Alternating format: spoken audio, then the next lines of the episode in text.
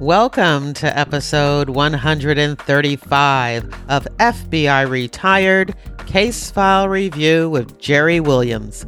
I'm a retired agent writing crime fiction inspired by true crime F B I cases. Today, we get to speak to retired agent Michael Tabman, who served in the F B I for twenty-four years. During his early career, he was assigned to an F B I N Y P D drug task force where he gained extensive investigative experience. In this episode, Michael Tabman reviews the case of Stephen Saccoccia, a coin dealer who was convicted of laundering Colombian drug cartel money by creating phony invoices and buying and reselling the same bars of gold. Saccoccia was sentenced to six hundred sixty years in prison. After the successful conclusion of this case and others, Michael Tabman rose through the ranks of the F B I, reaching the level of special agent in charge of the Minneapolis division, where he commanded two hundred fifty agents throughout three states. Since retiring from the Bureau, Michael Tabman has become a sought-after speaker for corporate events, is called upon as a media crime and security analyst, and, at one time, had his own radio talk show. He is the author of three books. His novel, Bad Intent, was inspired by the Saccoccia money laundering case and his years on the F B I N Y P D Drug Task Force. You can learn more about Michael Tabman on his website, michael tabman dot com. You are going to really enjoy this episode, especially if, like me, you've been binge-watching Ozark on Netflix. Actually, I didn't start watching Ozark until after I had conducted this interview. So during the whole time I'm binge watching, I'm thinking about Michael and his money laundering case. For those of you who don't know, Ozark is a series on Netflix. It stars Jason Bateman, who plays the role of a financial advisor laundering millions of dollars for a drug cartel. So after you listen to this episode, if you're not watching Ozark and you have Netflix, you might want to check that out. But before we get to the interview, I'm actually recording this intro just an hour before the new F B I C B S T V series starts. I'm looking forward to watching it. I'm going to review the show for F B I cliches and misconceptions in a review post, and I'm also going to, for the first time, live tweet. So we'll see how that goes. But I did want you to know that if you're a member of my reader team, I have added to the bottom of my monthly newsletter where it says free stuff and you get the reading resource, books about the F B I written by F B I agents. Now you'll also get the F B I Cliches Reality Checklist, which is my list of twenty cliches and misconceptions about the F B I in books, T V, and movies. If you're not already a member of my reader team, then all you need to do is go to my website, jerry williams dot com. You can also sign up on my Facebook page, Jerry Williams Author. One last thing, please subscribe to F B I Retired Case File Review on Apple Podcasts, Google Podcasts, or your favorite podcast app. Now here's the show. I am excited to introduce my guest, retired agent Michael Tabman. Hi, Michael. Hi, Jerry. Thanks for having me. Thank you for agreeing to come on the show. I was introduced to you through LinkedIn. I read your profile, and I was impressed with everything that you were doing after you retired from the F B I, the radio show, and your books. And I thought, oh, I want to meet him because, as you know, you're doing some of the same things that, that I'm trying to do. We'll talk about that later. But right now, what case did you decide that you wanted to review? It was called Operation Sawbuck. It was probably one of the first true drug money laundering cases uh, that we worked on the F B I N Y P D Drug Task Force to back in the late eighties and early nineties during the time of Pablo Escobar. uh, when we're going after the Colombian cocaine coming into New York. Wow, this is going to be a good one. And I know that because you believed in this case so much that it actually inspired you to write a crime novel. It was the backdrop of my uh, second novel, Bad Intent. Uh, I was writing about an experience of being on an F B I, N Y P D drug task force, and this case certainly uh, was very exciting in terms of it's new to what we're doing. It, it was the case that put me on the map, as you know, Jerry, but many of the listeners may or may not know, depending on the background. If you're looking to get promoted in the F B I, you have to somehow be noticed. Uh, you can't just be uh, an unknown. So if you get a good case, you do a good job, and, and you get to headquarters, you give them briefings, or just get the attention of someone, much better chance of being promoted in the future than if you just, you know, mind your own business, doing things quietly. So uh, that case, it was a big case. It was it was multi-state, multinational, and we had tremendous success. So I say it was kind of one that kind of put me on the map and uh, just kind of got my career off to a you know nice start. And I had a case that followed up on that that added to it, but this was the, a very big case and one I'll always remember. Well, I can't wait to get started. Uh, and uh, so we're gonna we're gonna do the case review first, and then after that, I'd love to talk to you, you know, for a little bit about all the things that you're doing now. Tell us what squad you were on when you first became involved in this investigation. And, and okay, the well, subject. I guess we need to know the subject of the investigation. Sure. I got to New York as my second office, as most agents did it. First small office, Oklahoma City. Doing a smattering of things. I came to New York, and eventually I wound up on the F B I N Y P D Drug Task Force.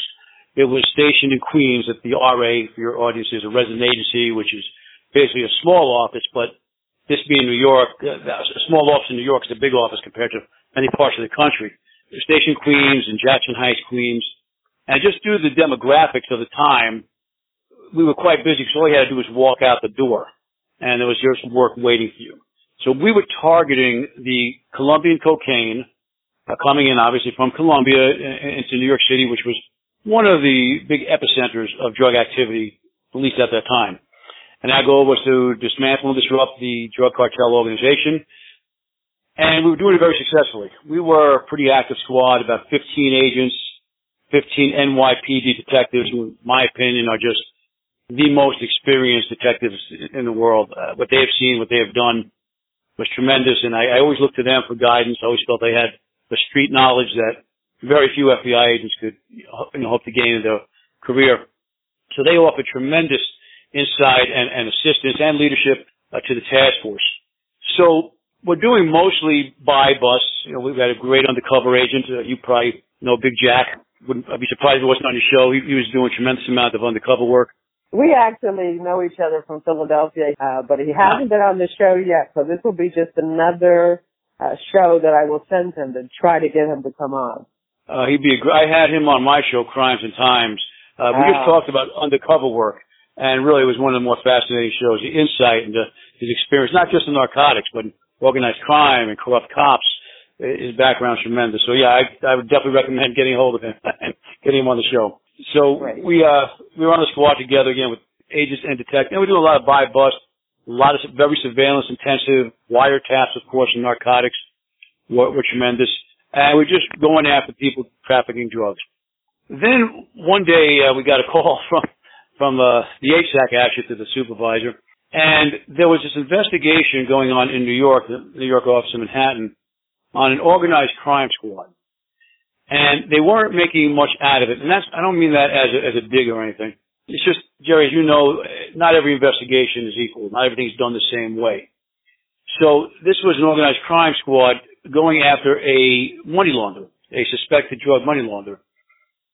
The reason it was on that squad was that this person, uh, Saccoccia, who's now in jail, uh, with a six hundred sixty year sentence, which we'll get to, but he was reputed to have ties to the New England mob. Not in any major way. He wasn't a don, just more of a fence, small-time thief. So he had these organized crime ties. And he was a diamond dealer, a gold dealer in Manhattan, in the Diamond District. And going after from an organized crime perspective, as we were saying, what wasn't working, again, no, no fault of any agent or any squad, But there's a methodology to every type of investigation. So what they did, how they attacked it, wasn't really right for that type of case. So we got the case assigned over to us, and I was named the case agent. Just fell on my lap, no particular reason. I just got lucky. And we went about it the way we go about narcotics investigations, different types of surveillance, different hours, different techniques. And it took a little while, but we started to put together the big picture.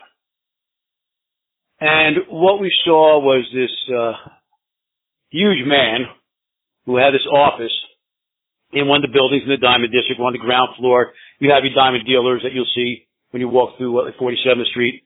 Well, those, and on top you'd have his uh, office. And he would buy and sell gold uh, for people. And what we saw coming in were people carrying bags.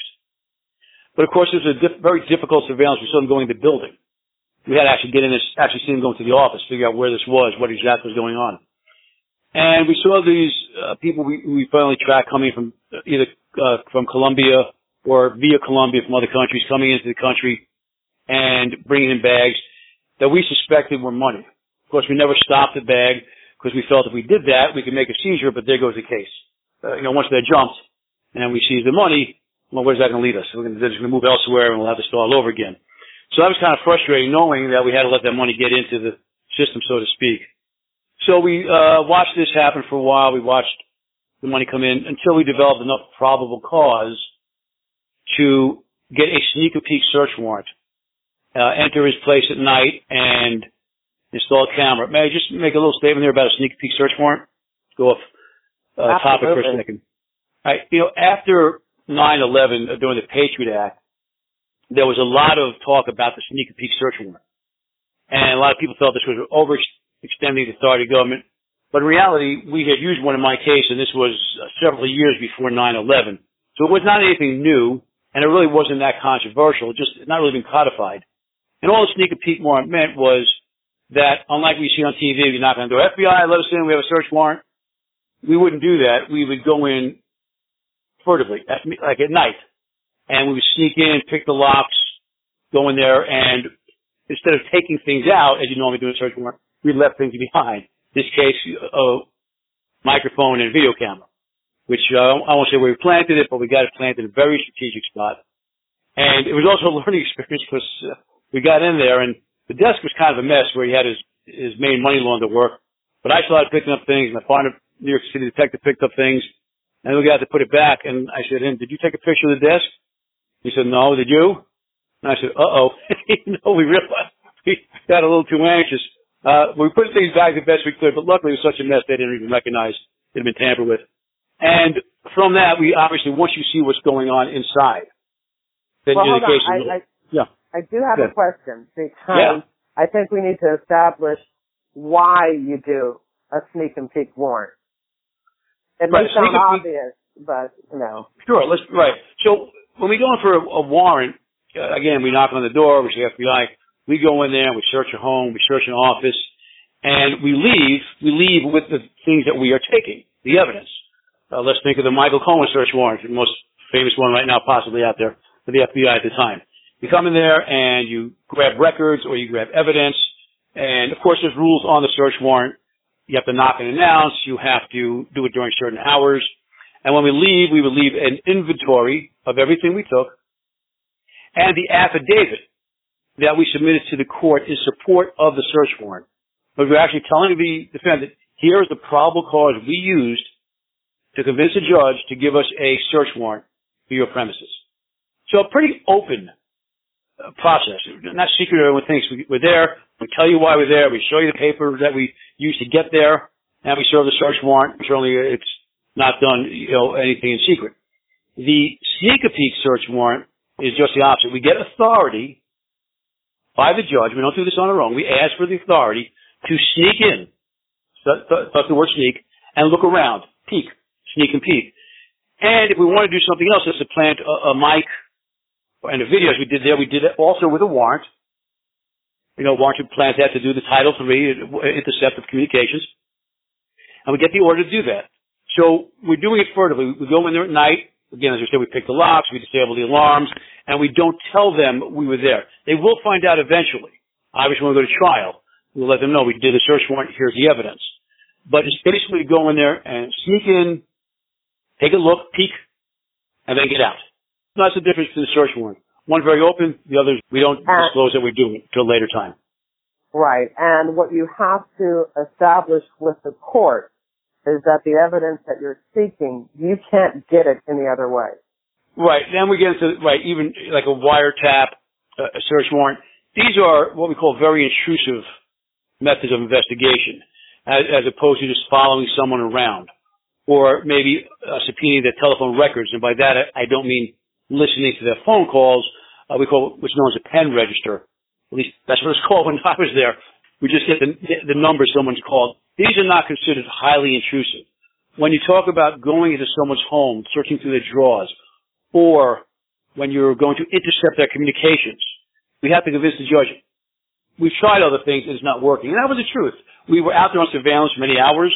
We followed people around. We really couldn't, because of the nature of Manhattan, how crowded it was, the, the foot traffic and the vehicular traffic. It was impossible for us to do a truly effective surveillance. We didn't want to stop them, as we said, and seize money to see if it was actually money in there, uh, because that would ruin the case. So we had done all that work, and this was the next best logical investigative step. And again, you have to go to a judge and get permission. We didn't do this on our own, you know, willfulness or our own accord.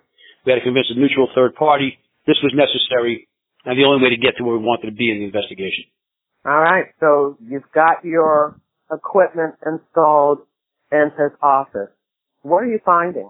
Well, now what we're doing, we're seeing people come in with money, bags of money. And because they're in private, they're, pre- they're speaking pretty openly about the players and the drug cartel, how the how the money's going to operate, what's going to happen. And then from the conversations, we're able to tell where the person fits into the hierarchy. Now, who's the courier? Uh, where does this person in the office fit into Saccoccia's organization? And you get an idea of maybe who you're going to try to flip as an informant if you want to go that route. You know, who do you think will break first? Who do you want to interview first when the investigation goes down and you start arresting anybody? Who do you think will be most cooperative? You're doing an assessment uh, of your people. And then, of course, you're gathering the evidence. Uh, when everybody, you know, everyone was arrested, and they're sitting there looking at tapes of, of themselves handing over money and having these conversations, they looked at us and said, wow, guys, good job. You know, and that's, you don't get that often from the people you arrest. But we did that with subpoenas for bank records, so we were able to track, track deposits right after the money was delivered into certain accounts, that money being wire transferred to foreign accounts, being transferred to gold distributors where they would buy and sell gold. Uh, during the wiretap, I remember we were hearing these guys use certain terms, uh, numbers. And we said, well, that's a code. What could that code be? And we scratched our heads. We're trying to figure out. Uh, and I forgot how we figured it out, but one day we realized they were only talking about the London spot for gold. Because they would take the money. They would buy for these people uh, gold at a certain percentage, or a certain price rather, and then sell it back at a lower percentage, thus that would be their commission, their big. So they were laundering the money through the gold industry. And it would just be gold moving from one person to the next, bars of gold moving around, selling to each other, creating phony invoices, and just showing it to be legitimate transactions when in fact the transactions fueled by drug money. Wow, that's uh, that's pretty interesting. They're actually using the gold, you know, as a money laundering tool. Right. This was just gold that was just moved around, with, sometimes within just shelves on certain gold dealers, just bars of gold. And they would just move it from this guy to that guy. Sometimes they didn't move it. They just created phony invoices to show the transaction. They would show a sale to somebody. It may be buying someone's gold in Colombia, and then the wire transfer would be in furtherance of that supposed sale of gold. This was nationwide. Uh, we had uh, cooperation with officers up in New England, where uh, Saccoccia was finally sentenced. Uh, I testified up there. We had uh, worked with the officers in Miami, who picked up some of our uh, targets that we tracked down there after they left New York to find out where they were, and they cooperated. And then we also had worked with the Los Angeles office, where some a lot of that gold was being transacted. Can you take us with a little bit more detail through an actual transaction, you know, involving, you know, the, the transfer of the gold, the money laundering? Could you give us an example of maybe one of the counts that were uh, charged in the indictment? Right. So we charged him with many, many counts of money laundering. I can't remember how many. Uh, again, he got six hundred sixty years. As a matter of fact, it was interesting. I, I found this out only because of coming on your show, and I was just looking something up on the case, and I found out just a few months ago he's pet- petitioned for the government to give back his gold bars that we seized because he needs that money and he felt we didn't have the right to seize it. But it was kind of curious to see that. That's petitioning. So we start with the most basic, that someone in Colombia has a lot of money and they want to get it laundered into the, into the United States, to pay people to buy more drugs, do whatever they got to do. So we'd have people come in sometimes with up to a million dollars. And I remember, I'm getting a little off the subject there, but I remember that we see five, six hundred thousand. We would think, my God, if we, if we seize that money, what a dent we would put in the operations here. And then we, we found out after we arrested these guys that there have been times when other agencies or P Ds knocked them off of five, six hundred thousand dollars, and we'd ask them, "Wow, was the was the boss? I forgot the name we used. Uh, L T O, the uncle. I forgot his real name. L T O, was he really mad?" They said, "Yeah, no." We just said, "Don't do it again." This was not a lot of money. So what we perceived as a lot of money was just not a lot of money. So they come in with maybe five, six hundred thousand, a million on an occasion.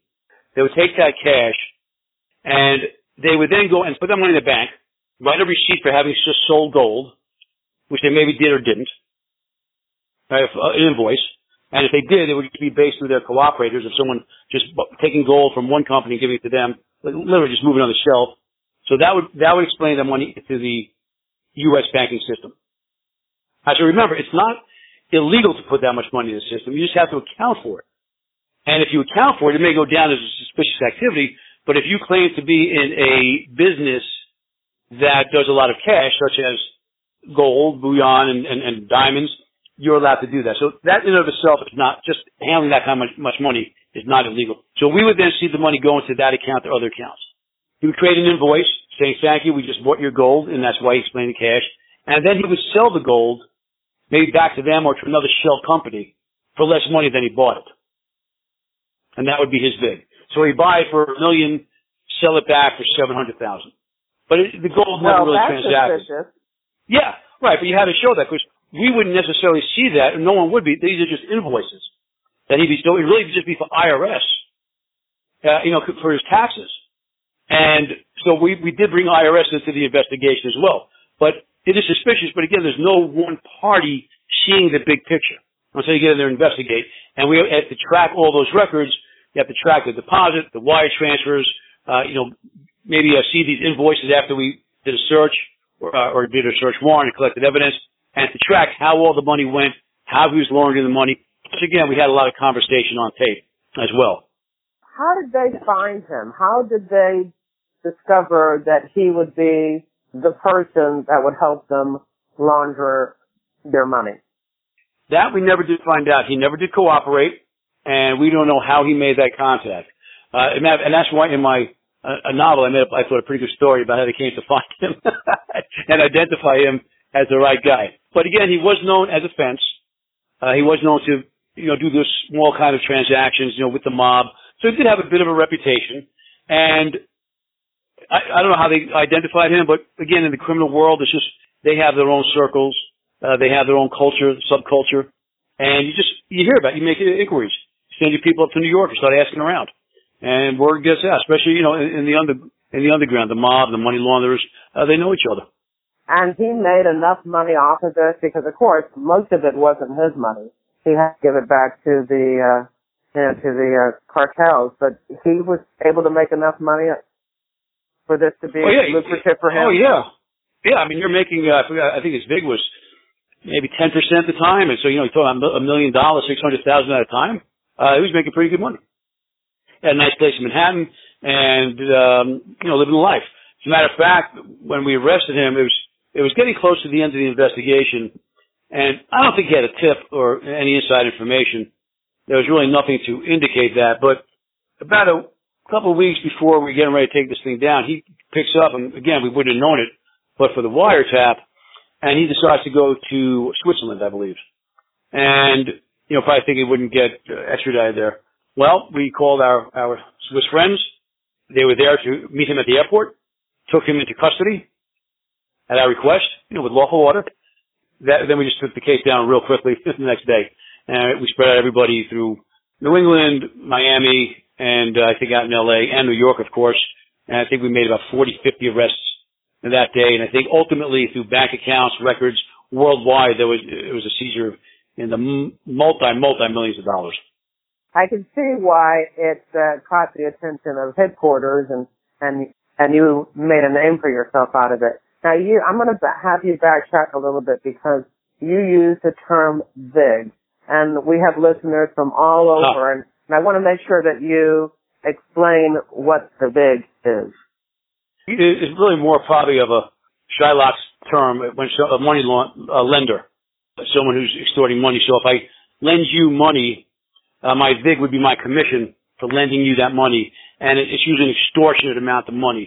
So if, if, let's say you go to a bank and they'll charge you four percent, I may charge you thirty percent because you can't get that money legally or, or going through a bank or any other legitimate lender. So I'm taking advantage of that situation. So that's my vig for lending you money. So here I'm using the term kind of loosely, but it was his commission. It's a commission. So he would do the laundering, and he would get X percentage of how much money he laundered. And that would be his pay for what he did. So vig is just a way of saying you, you, your, your money that you're taking, the commission you're taking for doing something illegal, but it's usually meant to uh, imply someone lending money illegally. I would love to know where that term originated from. Do you have any idea? I don't, but I can rest assured I'm going to be Googling that after we're done with this. I may even do it while we're talking. Yeah, you know, it's really funny because you hear these terms and you, they become part of the vernacular. You know, I, I knew exactly what you meant, but as you were saying it, you know, I realized that others might not. And then I thought to myself, well, where did they even get that from? So it'd be fascinating to, to be able to learn, you know, at the same time as we're, uh, as we're providing this information to, to listeners. Okay, I, I just got it. I, I Googled it while we're talking. It okay. Says, vig, vigorish, V I G O R I S H, or simply vig, known as juice. Uh, the cut or take is an amount charged by a bookmaker or bookie for taking a bet from a gambler. In the United States, it also means the interest on, on as we discussed, uh, a loan shark. The term originates from the Russian word for winnings, vigorish. So there we go. Fascinating. Look, we learned something too. We did something I always took for granted. I, I'm, we should, I should have known that. Good question. Now, yeah, you initially you talked about, uh, you know, the famous undercover agent uh, Jack Garcia being involved in this. Could you tell us a little bit about what role he played? Actually, he didn't play any in this case. And again, I don't mean that as a slight of my old friend. We just didn't have an undercover operation on this case. Uh, we. It just was no opportunity to introduce anybody. And while drugs usually uh, involve that undercover operation, even in money laundering cases, since then we didn't have that. We did identify one individual. Uh, this was the guy taking the money for Saccoccia. He was actually the office manager. And we felt he was a really good target to be turned as an informant. You know, sometimes you, you may recall you get into these disagreements with the U S Attorney's Office. That happens at times. In New York, it seems to happen all the time. So uh, we got a lot accomplished. Um, but I don't know why, I'm, you know, even though it was our decision, you know, the investigative agency's decision, the U S Attorney's Office just didn't want us doing it. They felt it was this incredible risk. And we're like, you know, the case is pretty much made now. If we just have someone informing on us, it would really be good. They just complained so much. We, we, they were told, just back off, don't do it. Uh, the way it turns out, as it usually does, the F B I was right because we arrested this guy. He flipped right away, and he said, God, where you guys been? I was hoping you'd come to me before this. Not, I would have worked for anything.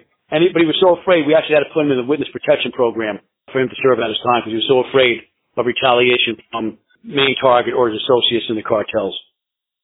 But your main target, I'm sorry, what was his name again? Steve Saccoccia. He did not flip. He did not flip. He would not cooperate. We were not surprised. Uh, you know, he probably felt very confident he would beat the charge. Don't know why. We had a pretty strong case, obviously. And, and Jerry, as you know, and your audience might imagine, when we take these drug and money laundering cases, mostly drug-related, to court, the F B I has a pretty high rate of success anyway in their prosecutions. But in these cases, we have a really high rate because by the time we get there, we have got people on tape, on video, doing cases, you know, usually with an undercover or on a wiretap. We have, you know, or the transacting money that we seized, All we see is the drugs, and we have their fingerprints on there. We have so much information. We have informant tapes that they rarely go to trial uh, on these cases. This is one of the few that I actually had to testify on. I, I went up to uh, New England to testify, and I just was awkward. It was about, I think I was up there for a couple of hours, and he had to stand during testimony. He just sit down for some reason. Just found that so awkward. Like, you know, what do you do with your hands? You know, what happens when you start getting uncomfortable? You start fidgeting when you when you stand there. I just found it such an awkward way to testify, but nevertheless, we did it. And and again, six hundred sixty years, everybody got convicted. Very strong case. Excellent. Would you say that when you started this investigation, I guess there's always the hope that your target is going to eventually cooperate? Absolutely. You. There's nothing like having human intelligence. I certainly want it while the case is going on and before it, have someone telling you what's going on. Having someone in the organization, hearing from somebody is always great.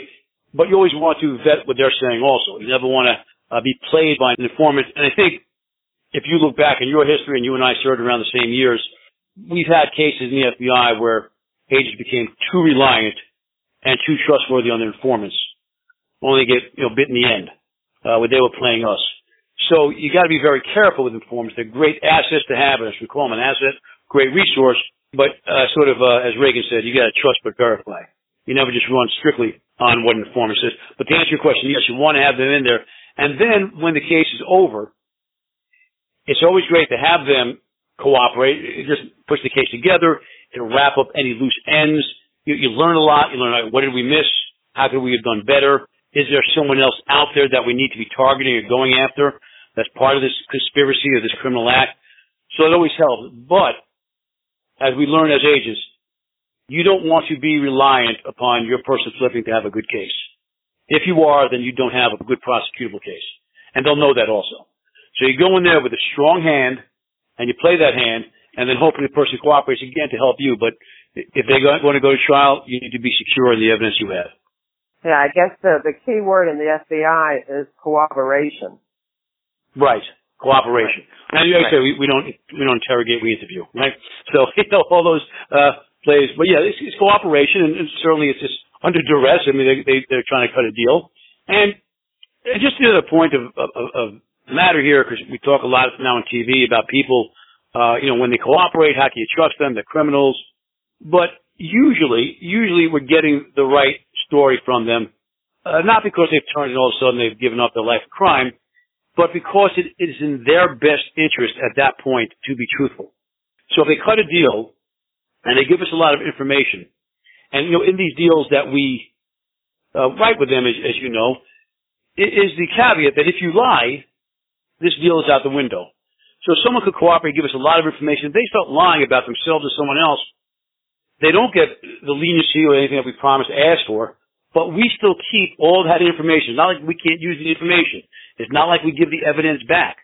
Anything we've gained, by we I mean the government, the prosecution, by that person cooperating is all to our advantage. So for this person to lie would be contrary to their best interest. So we usually get the right story out of them. And that's why they, we feel, you know, fairly uh, comfortable relying on that information. But again, we vet it, we, we uh, verify it, but it's, it's usually the right information. It's, it's usually right. truthful. Right. Yeah, I, I, I guess there, there, there are two terms. You've got your cooperation, and then you've got your corroboration. Exactly, which goes right, which goes back to what we were saying. You don't want to walk into court uh, claiming someone say, I, I, "Hey, agent, how do you know? Because my source told me." That's not going to cut it. Uh, juries and judges are rightfully skeptical of sources, and there's nothing wrong with that. But you say, "Well, here's a source," and you lay out why that source is reliable, and then what you've done to verify the information is correct. So, for example, someone says this guy's laundering money, he's putting money in his accounts. Well, that's good information, but we had to go out and verify that until we found the accounts, and I don't remember how we stumbled on them, and we see millions of dollars going in and you know, millions of dollars going out. Uh, then we say, okay, this guy or this source is giving us good, reliable information. It's such a necessary tool because, again, there may be situations like this where you can't insert an undercover agent. You're going to have to use informant information, or you're going to have to use the information of your target after he's been arrested and charged to flip him in order to get the information about the people higher than him. It's just the way that we have to, just one of the many tools that we need to use, because you can't get information about criminal activity unless you're have some way of inserting yourself into the criminal world. Exactly. And in the narcotics world, you know, it's standard, just like you see on T V, you bust one guy, you know, carrying drugs, you're reading the riot act, you'll go to jail, and unless you cooperate, they give us the next guy, where they got it from, the next guy. And then we used to do that, sometimes working the whole night, just working our way up the chain, going up three, four tiers uh, before we hit, you know, an end. Just keep bringing people in. They keep cooperating, and we see as much drugs, as much uh, money as we can, try to get the intel. Uh, again, we'll see if there's a phone that can maybe be tapped after that, or a new target that we go after. We just keep turning people. Uh, again, and, and bringing undercover agents in is not quite as easy as it might seem on T V. You just don't show up, yeah, and pretend to be an undercover agent. I mean, pretend to be a drug dealer, rather. You have to have, we have to have a weigh-in, and you have to have the right person who knows what they're doing. Uh, the drug cartels, you know, stupid they ain't. And it's a very delicate and dangerous operation. So it's not quite as easy as people may think from watching television. Well, this case was definitely a very successful case. And, you know, I, I really appreciate you, know, you sharing it with us. I'd like to kind of segue now into, you know, your career after this.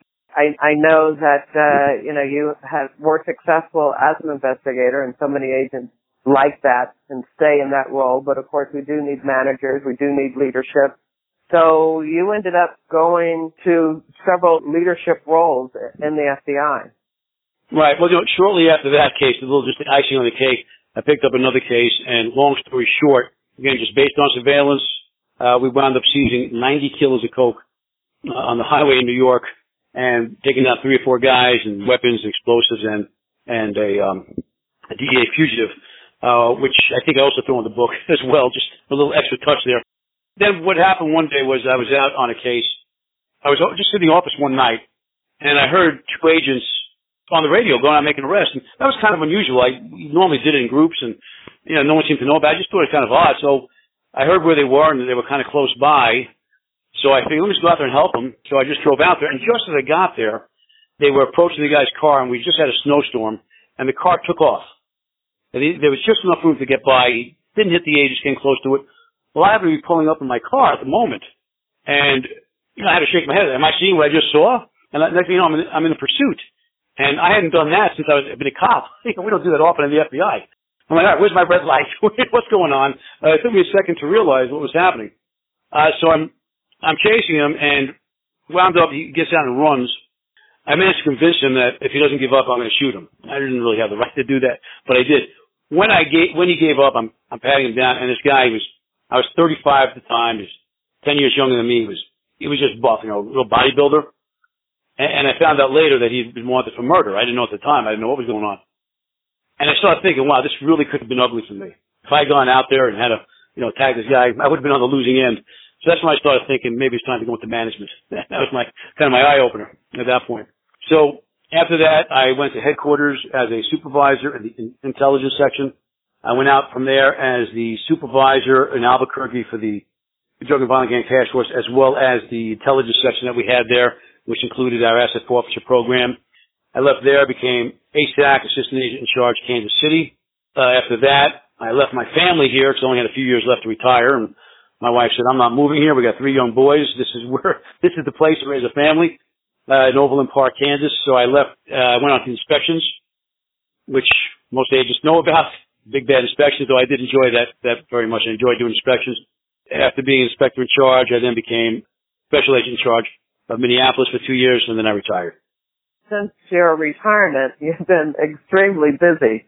You know, you've got your own corporate security consulting agency, and you uh, are doing media, uh, you're a media contributor. Uh, you talk show host, and, uh, and of course, the, the books that you're writing. Why don't we talk a little bit about that? Okay, right. So when I got out, uh, I really wasn't sure what I wanted to do. I retired in March. So, you know, I really wanted to spend the summer with the family. I still had young kids at home, and I'd lived away for four years and just really needed to decompress. So I really wasn't sure what was going on. Then I just started talking around to businessmen, and it was the kind of conversation you expect. They would say, oh, you were F B I, right? I, I got something I need you to handle. So that just kind of defined for me, you know, where I went. And so I opened up the corporate security consulting, as many of us do, and I work with companies that have mysterious disappearances of assets, companies that have a misconduct they want investigated. Uh, we've done some work, even for one, one time a Fortune one hundred company, where we did an inspection based on the fact that they had problems with security. security. They didn't want solving anything. They just want, this was a company based in Mexico City. Uh, they asked me to come out there, and I hired one of the, an agent that used to do inspections with me. Went out there and just tell, they said, tell us what we're doing wrong. Why are we having ghost employees? Why do we have uh products showing up in the black and gray market? What are the problems? So we did a, a one-week inspection, as we did in the F B I, and gave them a big report, and that was very successful. We enjoyed doing that. So we did that kind of work. We work with law firms, you know, the typical work you'd expect. I got to try to stay away from, you know, P I work. I'm not crazy about any of that. If it comes along, I'll, I'll outsource it, uh, but I try to stay away from that. I also bought a business about five years ago that has to do with transportation compliance. A dry subject, but it's another business that keeps me busy. Then, yes, I got involved with the media just, just by chance. I wasn't really pursuing it. Uh, but one day, uh, a reporter called me and asked me to come over to talk about something that was going on. He got my name from somebody. I don't know who. And he came in and he said to me, he says, I'm looking for Michael Tabman. It's not Michael Tabman. He says, I heard you're a retired S A C from the F B I. I said, I am. He said, hmm, I was expecting someone shorter, fatter, balder, and grumpier. So I, I, uh, okay. Now, these are his words. So I said, well, here I am. And uh, so we had a good time. He and I actually became friendly, and I did a lot. And then once you're successful with one station, then the others start calling you. So I do a lot with the media. Again, that's all just gratis. I just enjoy doing it. You know, it's just nice to be asked your opinion. So that kind of gave me some exposure in, in, in the community here. And then last year, uh, late into the election cycle here, some Dems asked me if I'd be interested in running for governor. So it was very late. I gave it some thought. I decided to enter the race. I did enter. I went out there on some debates. Thought I did pretty well, pretty happy with my performance. I was getting good feedback. But the reality was I came in very late to the race. I didn't have the infrastructure one needs to run a successful campaign. So I, I backed out before the primaries and threw my support behind one of the leading dem, uh, Democratic uh, front runners right now who's in the race. So I'm very happy in that position, just helping out. Would you ever consider in the future running another campaign, you know, with an early start? I might. I might. I, I, I might. I, I must say I kind of enjoyed it. As much as I enjoy retirement, Jerry, and I think you do too, and, and I wouldn't want to be back on the streets of the F B I. I'm just too old for that now.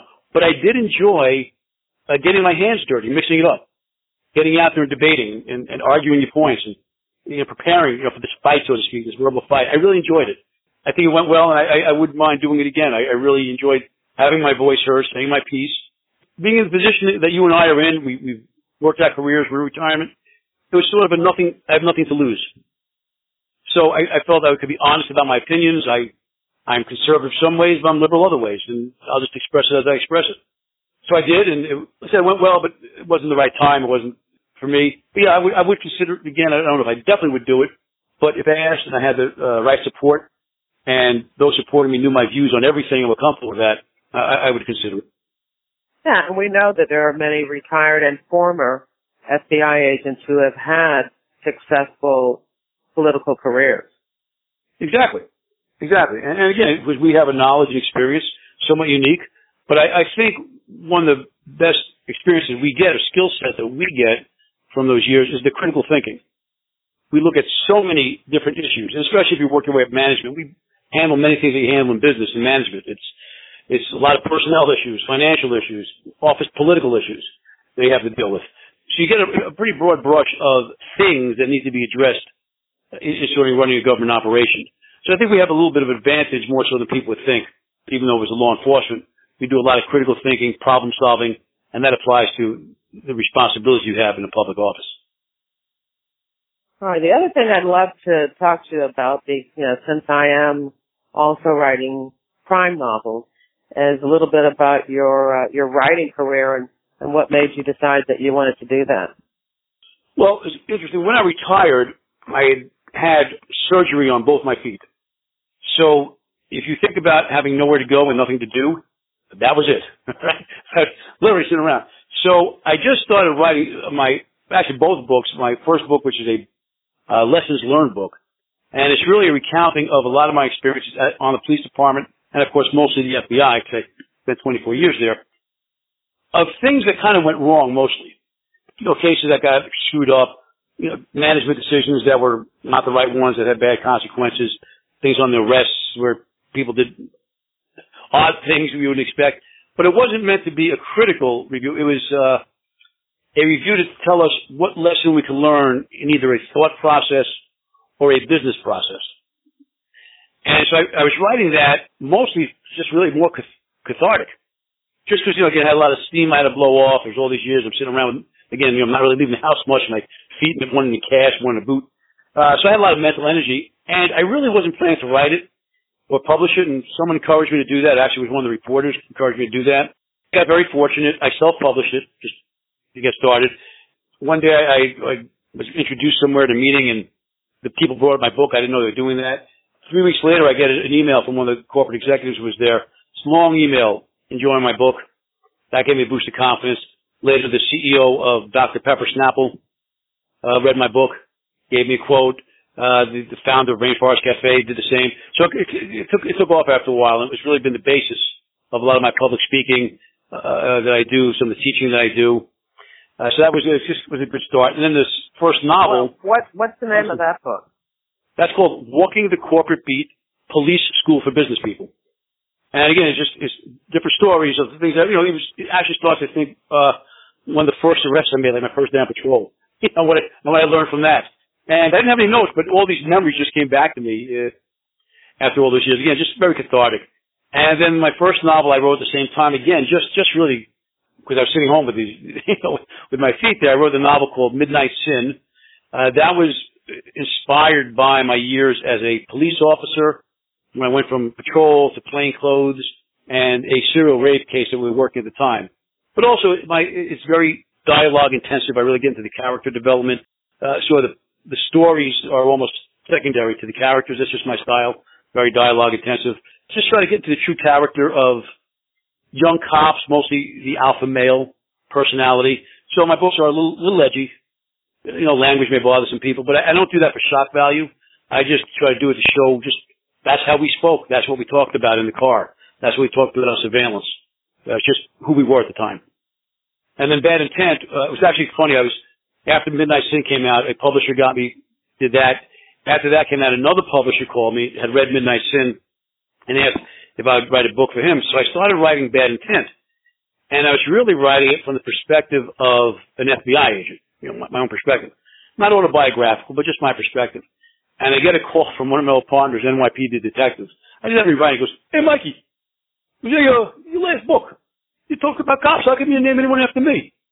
So I said, "You want me to name I'm, I'm writing a book now about a New York City detective. You want me to name him after you?" He goes, "Yeah." They start spelling out his name for me. I said, "I got it. I know your name. I'm going to make it sound close to that."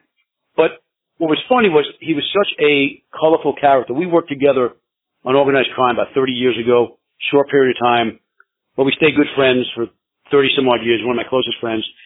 And he's such a colorful guy in, in his mannerisms, the way he talks, his experience, that the whole book, the whole focus, he became the main character rather than the F B I agent. Because I, it, was, it was so much fodder, our conversations, you know, his antics, just the kind of person he was. So the whole character shift changed. In Bad Intent, you'll see that the F B I agent becomes a secondary character to the New York City detective. Well, I'm going to put the book cover and a link to that book on uh, this episode's show notes, and I'll also include it in my F B I reading resource. I have a list of books that have been written by my guests. There are crime fiction, true crime, memoirs, and I have a whole list. There's over forty in there now, and I'll include wow. Bad Intent. Uh, in that F B I reading resource. So anybody interested in learning about the F B I from F B I agents, you know, should definitely check out that F B I reading resource. Wonderful. Thank you. I'm glad, I'm glad to know so many of our colleagues are, are writing and doing such wonderful things in their, in their retirement, such as what you're doing with your show. My third book, you know, very similar to, to your book for, uh, corporations. You know, I'm writing a book uh, right now based on the F B I and book, T V, and movies, you know, some of those cliches and misconceptions. So I would love to ask you that question. As as, as an, a retired F B I agent, and even when you were in the F B I, when you watched the T V show or when you, you know, watched a movie or, or read a book that involved the F B I, were there any cliches or misconceptions that just made you kind of roll your eyes? Yeah, quite a few, as a matter of fact. I really don't watch them uh, for that reason, because I, I understand fiction, I understand fantasy, and I'd say if I had to critique my own writing, I would say that I am too tied to the truth, because write, writing is about fantasy, it is about fiction, and you take license. I sometimes get too stuck on saying, well, how would that happen, or that would never really happen in the F B I, which is really not that significant. The reader doesn't care. Uh, But I get caught up in, in when I find fiction becomes improbable or just so ridiculous. Uh, certain shows, I mean, if I think of, I know everyone loves Criminal Minds. I hate to knock that because I know some of our colleagues are consultants on that, people I've had on the show, and I admire what they've done. I, I admire their work. But I look at that and I said, boy, if I had my own personal Garcia and I was an agent, there's a case I wouldn't have solved. Sometimes that just gets beyond the scope of reality. Uh, I remember the show Quantico. I watched that once. I said, oh, boy, I'm never watching this one again. Not big on those shows, again, because they just get too much fantasy for me. When this new show, F B I, starts, which is being produced by Dick Wolf, who does all the Law and Order and Chicago shows, I'm going to actually blog every week about it and kind of pull out some of the cliches and misconceptions and reality checks. Not because I don't think that T V shows sh- should be able to use creative license in order to portray those things, but just so that people who are watching it don't meet an F B I agent and think some of those things really do happen. So it's just a way of giving people an opportunity to enjoy the show, which I plan to be a big fan of the show, but also to get a reality check that, that what they see may not necessarily be how it really happened. Oh, since you mentioned Law and Order, if I don't, if I may, uh, Peter Giuliano, who was one of the other producers on Law and Order, he, he gave the headline quote to my book, Midnight Sin. Endorsement there that's on the cover. Just as an F Y I. Very nice. Very nice. Well, I like to give my guests the last word. What would you like to say? My last word, uh, thank you for your years of service. Thank you for this show. I think it's, I love seeing agents out there uh, still, you know, spreading the word. I thank, I appreciate the offer. I think it's to be on your show. That's great that we all kind of still stick together and help each other. It's a nice, warm feeling. It's great to hear about what other agents are doing with their lives.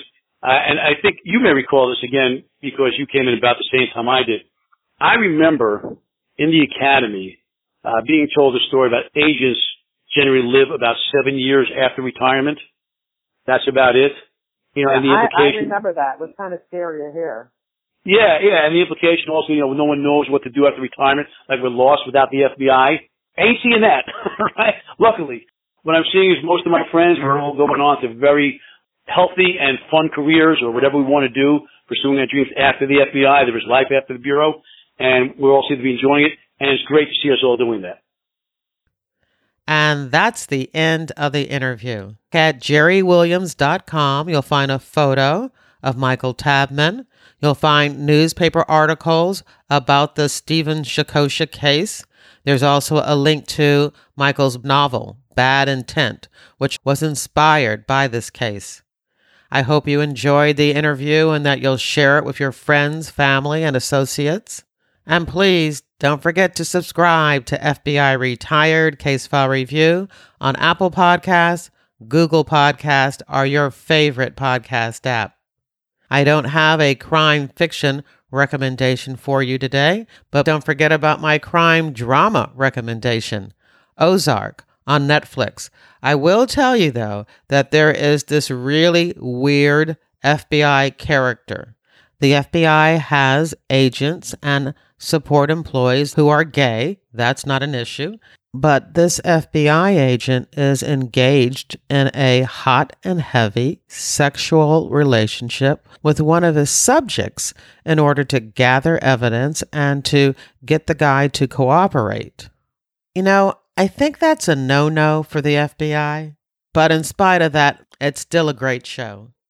But if you are looking for a good crime novel to read, I want to remind you that I have two books in my Philadelphia Corruption Squad series, Pay to Play and Greedy Givers.